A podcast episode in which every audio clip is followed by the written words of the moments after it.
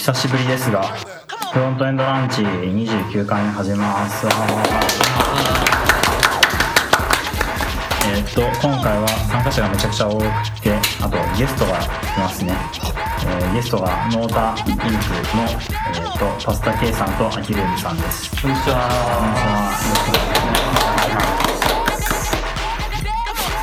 まあ、いつも通りにランチをやりつつ、あの、話題を持ってきていただいたんで、それを読みながら話したりしたらでできたらいいかなと思います。はい。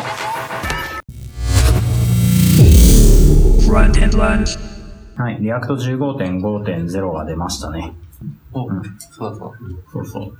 えーっと、これまで PropTypes っていうので、あの、コンポーネントに渡す値とかの型を指定したりできたんですけど、その PropTypes ってやつと、あと昔使った createClass ってやつが、えー別パッケージになったみたいですね。うん createClass は、まあ別にいいんだけど、 PropTypes、今あるやつを移行するのがちょっとめんどくさそうで、このマイグレーションガイド見ると、その、JS コードシフトってやつとか、あと何だったかな。えっ、と、この createClass みたいなやつも、えっ、と、 react-codemod っていうやつがあって、うん。これは、なんか、中身では、その JS コードシフトっていう、これもまた Facebook 製の、その、JS をパースして、あの、コードを書き換えしてくれる君がいるんですよね。そうです、そうです。それを使って、まあ、マイグレーションしようよみたいな話で。いや、結構いろいろ機能ある。これは、 react-codemod をやってくれるのは、Create Element to JSX。ああ、えー、便利。えー、こんなコードできるの？か。うん。 manual bind to arrow。ああ、えーあえーこれ、これ、これ欲しかったよ。これ、これちょうど探してた。うんうん来てよかった。収穫があったから。こう、ピュアレンダーミックスインをなくして、手動コンポーネントアップデートを書いてくれるやつとか、えー結構、津田さんこともできる。できるんですね。なんか、壊れそうな気もするけど。まあ、テレビと間違えるよりかは、うんずっと見て壊れている。そうですね。そうですね。うーん。JS コードシフトっていうのはどんくらい前柔軟なことができるのかな？よよよ。あ、よかった、JS で。おキャメルとかじゃなくてよかった。えーっと、ああ、なんか、バベルっていうオプションがあって気持ちが良いですね。うん。そのモジュールっていうのは自分で書けますよ。多いですね。なんかソースが、その、このソースっていうのは文字列なのかなファイルコンテント。で、え、自分でパスするのこれ。えで、あ、api.js コードシフトってやったら、で、ソースを渡したら、find variable declarators。へー。えゲームトゥール、おしゃれなあ、API だえ、めっちゃ便利じゃん。ー、え、めっちゃいいじゃん。えで、最後にソースにしてまた返すんだ。そうですね。うーん、超便利。これは、これで、こう、社内のレガシーなコードをモダンにするツールとか作る。確かに。リアクトコードモッド、JS コードモッド？えっ、と、うん。これはモダンにするくんとかがあるのが。えっ、と、あと、JS Transforms、Some Documented Code Mod Experiment。まあ、どうでもいいや。JS コードモッドっていうのは、うんうん。ああ、さっきの bind から arrow function にしてくれるやつとかが、この JS コードモッドっていうパッケージにまた分かれていて、あの、 var で宣言されたやつを const とかに変えてくれたりとかして。うーん。はいはい。 React のアップデートは他になんか面白いのあったのかな？あ、 test util が外に出たんじゃなかった。外に出た React DOM の中に入った。はい。あ、本当だ。確か。 React DOM の中に入った。えー、うん。はいはい。exception is shallow rendering. shallow rendering のやつは、えっ、と、 react-test-renderer slash shallow。なめんどくさいな。まあなんか test util そのまま使うより Enzyme 使った方が楽でしょっていう世界観だから。うーん。そんなとこですかね。PropTypes が、あの、なんていうか、外に出るっていうのは、はい。なんか静的な型チェックでやるみたいなのが、はい。ああ、 Flow であの、 Flow 使ってもいいよって書いて有名要素を consider using flow to statically type. そうですな。 Flow って、なんか、あれですね、 PropTypes は解釈してくれるんでしたっけ？じゃあそういうものじゃなくて、はいえっ、と、 propsはこういう構造ですよって書いてあれば、はいは props types みたいなものじゃなくて、ああ、まあそうですね。で、 state とかも同じようにはいはい。バリデーションできてるやつですね。うん。そんな感じだと。はいはい。まあなんか、 PropTypes で書くのめんどくさいから、 Flow に寄せていった方が楽そうですね。まあ確かに。この PropTypes って、 React PropTypes とかじゃなくて、 PropTypes なんですよ。主語がでかい。React じゃなくても使ってる。ああ、消しちゃった。はい。で、もう一つ、うん、面白いかなって思ったのが ES リントの新しいのが出る。大して変更点はないんだけど、ついにアルファが外れるだったかもしこれ、いや、えーっと、アルファが出た。アルファが出たのが4月10日に、あん ?4 月8日に言ってて、で、今3で、うん ES リンとその変わると割とルールも変わって、なんじゃこれやって記憶があったので、うんうん。共有しようかなって思ったんですけど、これ見ると、インデントのルールがちょっと厳しくなるとか、なんかあれですね、コメント行のインデントがおかしくなる、あの、ちゃんとチェックしてくれないのとかを直してくれるみたいな。これは助かる。あとは ESLint RC 自体のエラーとかをちゃんと出してくれる。でルールが変わるのは地味にめんどくさいんだよな。うん。うん。とりあえずフィックスってやったら全部戻るはず。全部戻る。うーん。はいはいはい。途中尺の AST ノード。あー。デフォルトでフロータイプスクリプトを拡注釈を認識するようになる。普通に、あれか。なんか昔、ESLint タイプスクリプトパーサーみたいなの使うとタイプスクリプトのパースできるんじゃんみたいなの言ってた気がするけど、うんデフォルトでできるってことなのかな。えー、助かる。あの、TSLint タイプスクリプト使ってる人たち使ってると思うんですけど、その、タイプスクリプト ESLint パーサーっていうのを使うと、ESLint でできて、その、より細かなルールが使えて便利みたいな話があって、うん。エクスペリメンタルって書いてあるけど、割と、割とよく使われてるイメージ。それで、これどういうことなんだろう。この一周を見てみると、うーん、よくわかんないな。普通になんかパースしてツリーに型情報も入れてくれるという感じ。なのかな。トラバースインというタイプアノテーションです。なんか、この、この、このコードをパースするとこういうツリーになるんじゃみたいなの書いてあるといいんだけど。うん。テスト見たらわかるかな。テストっていうか、プルリクはどれだうん。いくつかに分かれている。トラバースインというタイプアノテーションです。うん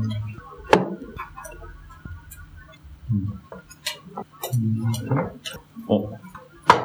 えー、っと、フェイク AST トラバースリザルツ。まあ、タイプアノテーションが入ってて、タイプがフルみたいな。はい。っていうのをちゃんと認識できるようになるので、それを使ってルールを実装できますよみたいな。感じっぽいですね。えー、便利。便利。That's TS リントが。あとはまあ、はい、えーっと、JSON インフォかとかから拾ってきたニュースは、そんくらいかな。たくさんあったんですけど、ちょっと、はしょってます。えーっと、先にゲストの話題見ちゃおうかな。はい。はい。はい。えーっと、どこだっけ？ははいい。 Scrapbox ですね。社内で書いたやつを外に出すようなやつにコピーしてきた。うーん。はい。えーっと、あ、それ被ってません。そうですね。順番に見ていきます。はい。パスタ計算が React 15.5.0。で、Add-on Compatibility for Firefox 54。渋い。アドオンに、アドオン、アドオン大好き。すげえ。57とかかまでにはい。全部移行しないと全てが終わるので、日々見ていて。57は、54はあんまり面白い変更はなくて、53にサイドバーが入るみたいな変更があります。ああ、サイドバー。マジか。うんこれは？何なのあコンパティビリティここは？うん。ロードマップがここにあって。54ってこんな感じみたいなのがはい。書いてある感じです。54が今、ディベロッパーエディションかなんかのバージョンのはず。はいはいはい。だから、そこに入ってる API の紹介みたいな。うーん。これはいつ頃？ノーベンバノーベンバーになんか全部 Firefox will only run Web extension ってなってて、なかなか険しい状況。で、二つ前ぐらいのバージョンをなんかこの AMO のブログで日々はいはい。お知らせしてくれてて、この間たまたま54の記事があったので。ピックアップしてたって感じですね。はいはいはい。えー。そん14は、これ社内でもなんかちょっと情報共有されてましたよね。Remove Moz Appearance。まあ、大きくは変わってないのかな。Web、Web リクエストあたりとちょっと二人、外、うんアプリケーションと通信するときの API が改善されたって感じですね。うん。Firefox 拡張か。拡張アドオン。ドーン。名前が微妙に違う。アドオン、これ、これは、あの、ちゃんとサポートついてるんですよね。ギャゾーはやろうかな。ギャゾーもともと Web エクステンションなので、はい。この調子でやっていくって感じ。この調子でやっていけばよくって、なんか異常なことにならなければ、移行はしといて。はい。はい。うーん。Firefox アドオンに詳しい人、社員にいますかね。なんとびさん。はい、なんとびさんでしたっけ？社内で共有記事書いてたの。まあ、57で、ズレル拡張のさやつで、半年後に。頑張りましょうって感じ。はい。えーっと、Microsoft Edge Windows 10 Creators Update で何かが変わる。うん、渋い。この間出た Windows 10のアップデートに Edge のメジャーバージョンアップが含まれていて、CSS とかの実装がアップデートされたり、あとなんだっけ、WebVR 対応とか、WebAssembly のエクスペリメントって入ったりとか、ー、結構いろいろして、ebooks 対応。結構いろいろあるな。だからそれスクロールがめちゃくちゃ素早くなりましたみたいなデモ動画があって、WebVR Developer Preview Now Suppose VR1.1 ドラフトスペシフィケーション。うーん。それよりもその上の CSS カスタムああ、ああ、プロパティーズとかが使えるようになる変数が使えるやつですね。うーん。で、まあいろいろなデモとか、デモとかあるんだけど、ここには当然エッジは入っていないので、解説記事もあるよ。えっ、と、 fallback、fallback、ああまあ、これで primary がなブルーを使うみたいな。普通にカスタムプロパティ。うーん。なんかあれですね、IE11 に、その、エッジを開くボタンが追加されたみたいな話ありました。なんか現在見ているページをエッジで開くんじゃなくて、単にエッジを開くボタンがついて そうなんですよ。る。かっこいい。かっこいい。お、ペイメントリクエスト API。おマジか。ええー、えー、Windows 10 PCs and Phones。うん。こういうのが出てきて、えー、え、普通に実用的な感じなの？どうなんですかね。どうなんですかね。この API 自体は使ったことがない。あれってもなんか、なんだっけ、Chrome とかにも入ってますよね。あ、クロムにはある。うん。わー、サンプルズ。かっこいい。えー、使えるんだったら使ったら安心できそう。ちょっと、じゃあ、趣味で、課金 API を使って。うーん。えー、で、あと、まあいろいろあるよと。V- VR の話が下にもあった気がするから、まあ後でいっか。じゃあそんな感じですね。はい。アキルームさんのニュース。How we built Twitter Lite。はいはい。あのはいはい。モバイル版のやつが、そうですね。ここ数日の出来事なんだけど、誰かに Twitter ライトが Android で上うんあ僕常用してますよ。かっさけさんから、で、確かに触らせてもらったらサクサクだったんで、うんなんか、バイルの挙動って結構、なんか使ってるライブラリとめっちゃそうになりそうだったんで。あと、はままだ鳴らし読みしかしないんですよ。ちょくちょく知らない。多分メジャーだけど自分が把握してないだけかもしれない。うん。うちの会社だったら、比べてもらえるとちょっと面白い。そうっす。これ、うんリアクト、リダックス、ノーマライザー、えっ、と、グローバライズっていうのが確かローカライズ、ローカライズ？そうですね。なんか時刻表示とかをうん。国ごとに、フォーマットが違う、それぞれるみたいな。うはいはい。ちの会社だとモーメント JS とか使うんですけど、うん。これに統一。うん。モーメント JS もちょっと日本語周りがちょっと表示が怪しかったりするときあるので、へえ、そうなんだ。いいのがあれば、これは日本語いいんですかねあどうなんですかね。まだ試してないです。良ければ、その、ジャパニーズある？ツイッターライト試してみて日本語がおかしくなかったら大丈夫です。あ あ、でも、それだったら今困ったことあんまりないかも。うん。じゃあ実は結構いいのかな。スター3000か。実はメジャーとか全然把握できてはいはい。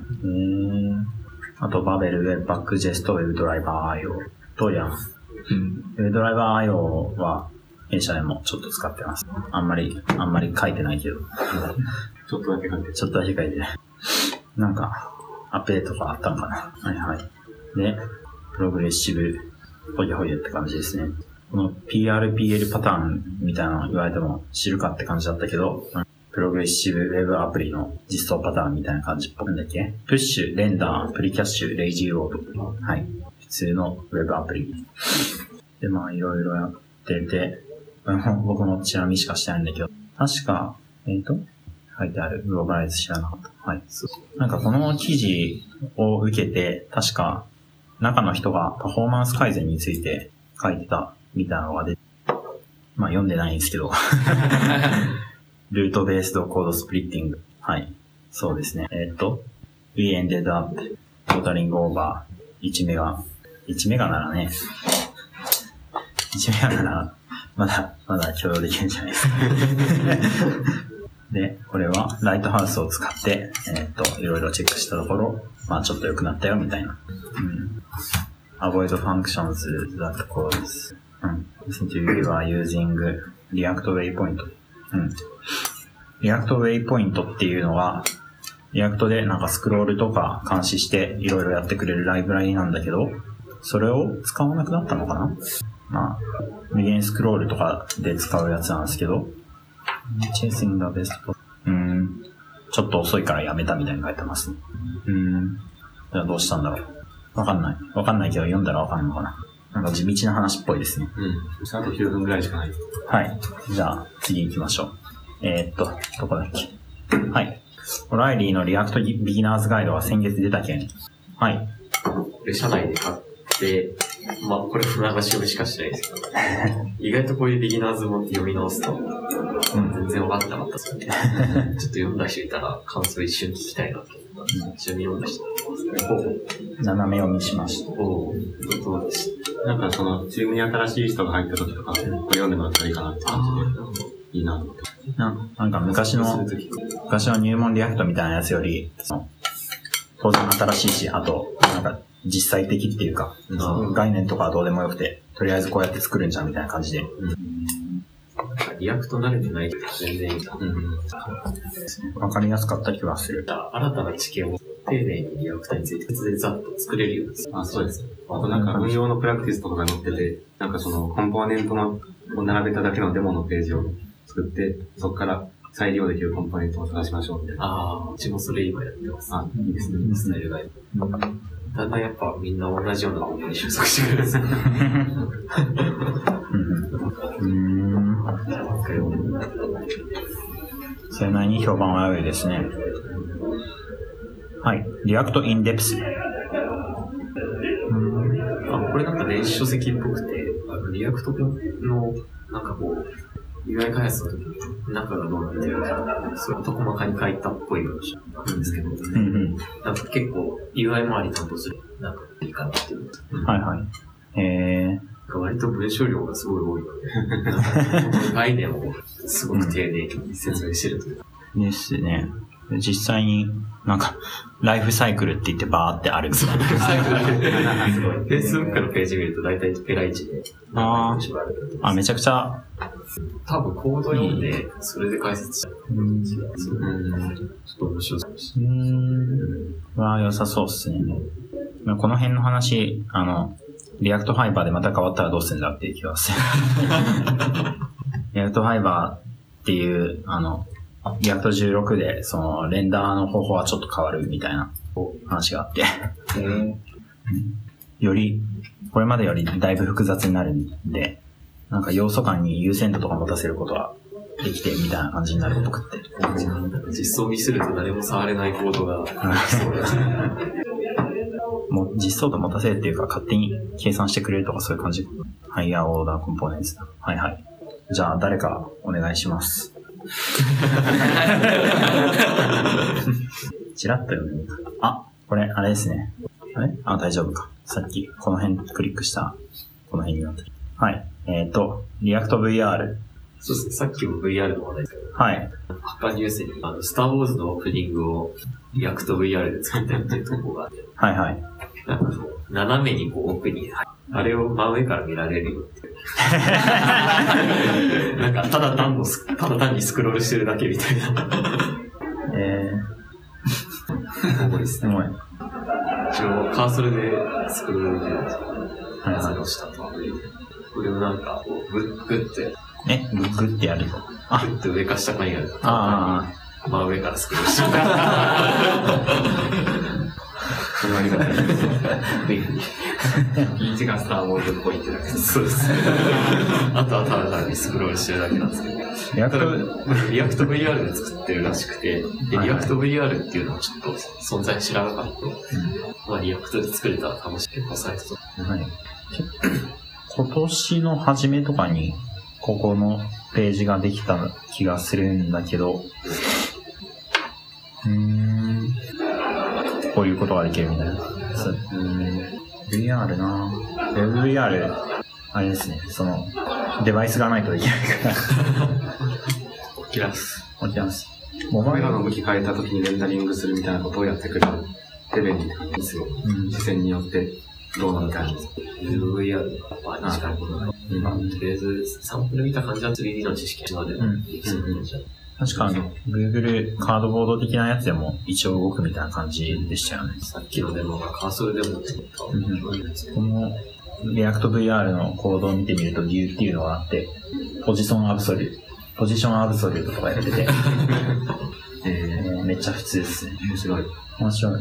え 楽しみですね。はい。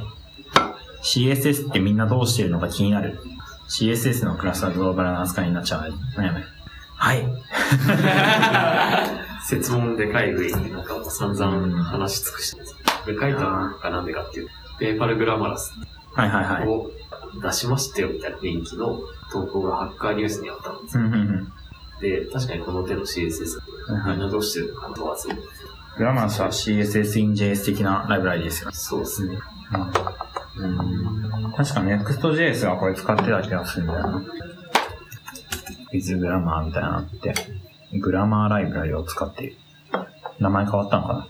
どこだっけ？えー、で、とかやったり、JSX スタイルっていうのとか、まあいろいろあるよねって話ですね。してるんじゃないですし、ね、JS 周り基本的にそうだと思うんですけど、決定だっていうのが発覚するんで、とにかく事件を聞いて、うちのプロダクトに合うやつを選んであげる。それでちょっとうちの場合だと、なんか運用でカバーみたいな感じが正直なってしまって、CSS のこうクラスにつけるのはこういうルールにしよう。言葉が書いて、まあ運用でカバーって基本じゃないじゃ ないですか。なんでなんかうまい方法があれば、あ、結局、じゃあ CSS in JS じゃなくて普通に CSS 書いてるって感じ普通に書いてますね。最後。ですか。はい。まあ、うちもそうだけ うちはなんかデザイナーの人が CSS 書きがちなので、昔ながら普通に CSS 書いてるんですよ。ああ、じゃあ、特別こうルールとか細かいのはあんまりしてあんまりないような。あの、ウェブパック使ってます？ガル。え？あ、ガル？プ まだガルプ。あ、そうなんだ。あ、失礼しましいえいえいえままだガルプです。た。あ、じゃあ別になんか、あの、これ CSS in JS で頑張るのじゃなくて CSS ローダー使う方法もあるけど、そういうのは使ってない。CSS ローダーとか CSS モジュールとか。あっちに行っちゃうとちょっと、なんか、 webpack が滅びた時に死んじゃうみたいなですね。うちは、うちの会社はどこもレスとか SAS とかで普通に別のツリーがあってやってるから、こう、 React の世界だけこう話題が広がってる感じありますね。開発が React。45分なんですけど大丈夫ですかね。ラスイッチ1個2個ぐらいじゃないですか。1個2個くらい。はい。 Gyazo 開発関連フロントエンドトピックス。はい。二人は Gyazo を運営している Nota Inc. から来たということで、うん。 tree shaking を体験したくて、 Browserify に rollupify を追加して、ビルド通るようにしたらサイズが倍になってる。そんなことあるんですか？ tree shaking っていうのは、不要な関数とかをビルド済みのやつから落とすためのやつなんですけど、これ、rollupify は Rollup 通すんだよね。 Rollup 通せやって。 webpack の tree shaking とかだと、その、使ってないやつ、あの、勝手に消してくれるんじゃなくて、 uglify で消えるようにしてくれるとかだから。ああ、そうそう。 rollupify もそういう感じで、あなんだ uglify してもサイズが変わらなくて愉快ですねっていう。で、なんか一周見てたら何人か同じことになってる人がいて、えみんなで果たして果たしてって言い合って。が倍になってまだ、まだ先の人類には早かったっていう感じだね。うん。既存コードをどうにかするのは大変そうっすね。うん、なんかもうちょっと既存のコードをロールアップ、釣りシェイキングもっと聞くように書き直したりする必要があるのかもしれない。え当然全部リクエアとかしてるのはインポートに書き直して。当然。ああそれでもそうなのか。うーん。もうちょっとちっちゃい単位で1ファイルだけやってみて関数するとか。そんな感じかな。 rollupify 通るのがまず難しかった。ブログチームにいた頃にあの導入してみようとしてみて、その半日くらいやってダメだ ったわ、あれで。で、スタンダードから ES リントにも引っ越し。 standard っていうのは主語がでかい lint ツールですね。standard JS 使って、 React standard みたいな。はい。毎 React standard。あ React standard。React standard に入ってるルールを使いたかった。 no-bind とか、はいはいはい。あの辺が standard だけだとないので、ES リント、そもそもスタンダード自体が ES リントのルールを引っ張ってきて、なんかややってくれる君みたいな感じのやつなので、同じルールを ES リントに設定して、さらにルールを足してややってるっていう。これ見たら、その、 deprecated って。で、それが ES リンはいはいはいはい。うーん。で、なんか結構、一回リンター通したらなんか数百個レベルで、まあまあいいか。まあでもそれはまあ普通だ。うんなんか、JSX の中で、ああ。そういう、結構動作動作速度とかはいはいはいできればいい。で、ES ES リント引っ越しして、リトスタンダード的なものの書き換えはまだやる。うんうん。ES リントは、お行儀とかまでできンターの管理という、それと追従していかなきゃいけなくなるので、それがスタンダード JS とかスタンダードで辛かったことはなかったんですか？結構厳しい、厳しいっていうか。あ、ルールは厳しい。ルール厳しいけど、なんか、口頭で言うより楽っていうか、空白があるないとかで、うん。イライラする人というか、レビュー上で指摘したらイライラしましたみたいな。そんなこと言う。そんな、そんな、だいぶ幸福度が出た。機械に言われると。機械には諦めずに。はい。えーっと、じゃあ、ゲストの方々のメモはこんな感じです。かね。じゃあ、一旦ここで締めますか。はい。ありがとうございます。じゃあ、本日はありがとうございました。ありがとうございましたありがとうございました。また何かの機会に。よろしくお願いします。ぜひ。はい。そうちょっと移動します。はい。後で追いかけます。じゃあ、後で。どうしようかな。続きちょっとやりますかね。まあ、ここで解解散してもいいかな。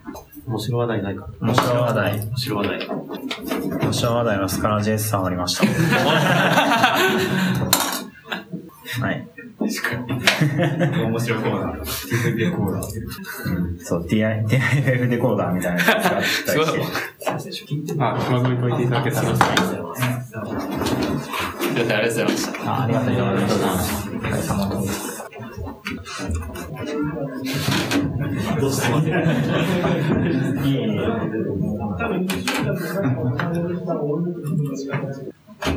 リセット CSS フレンズってなんだろう。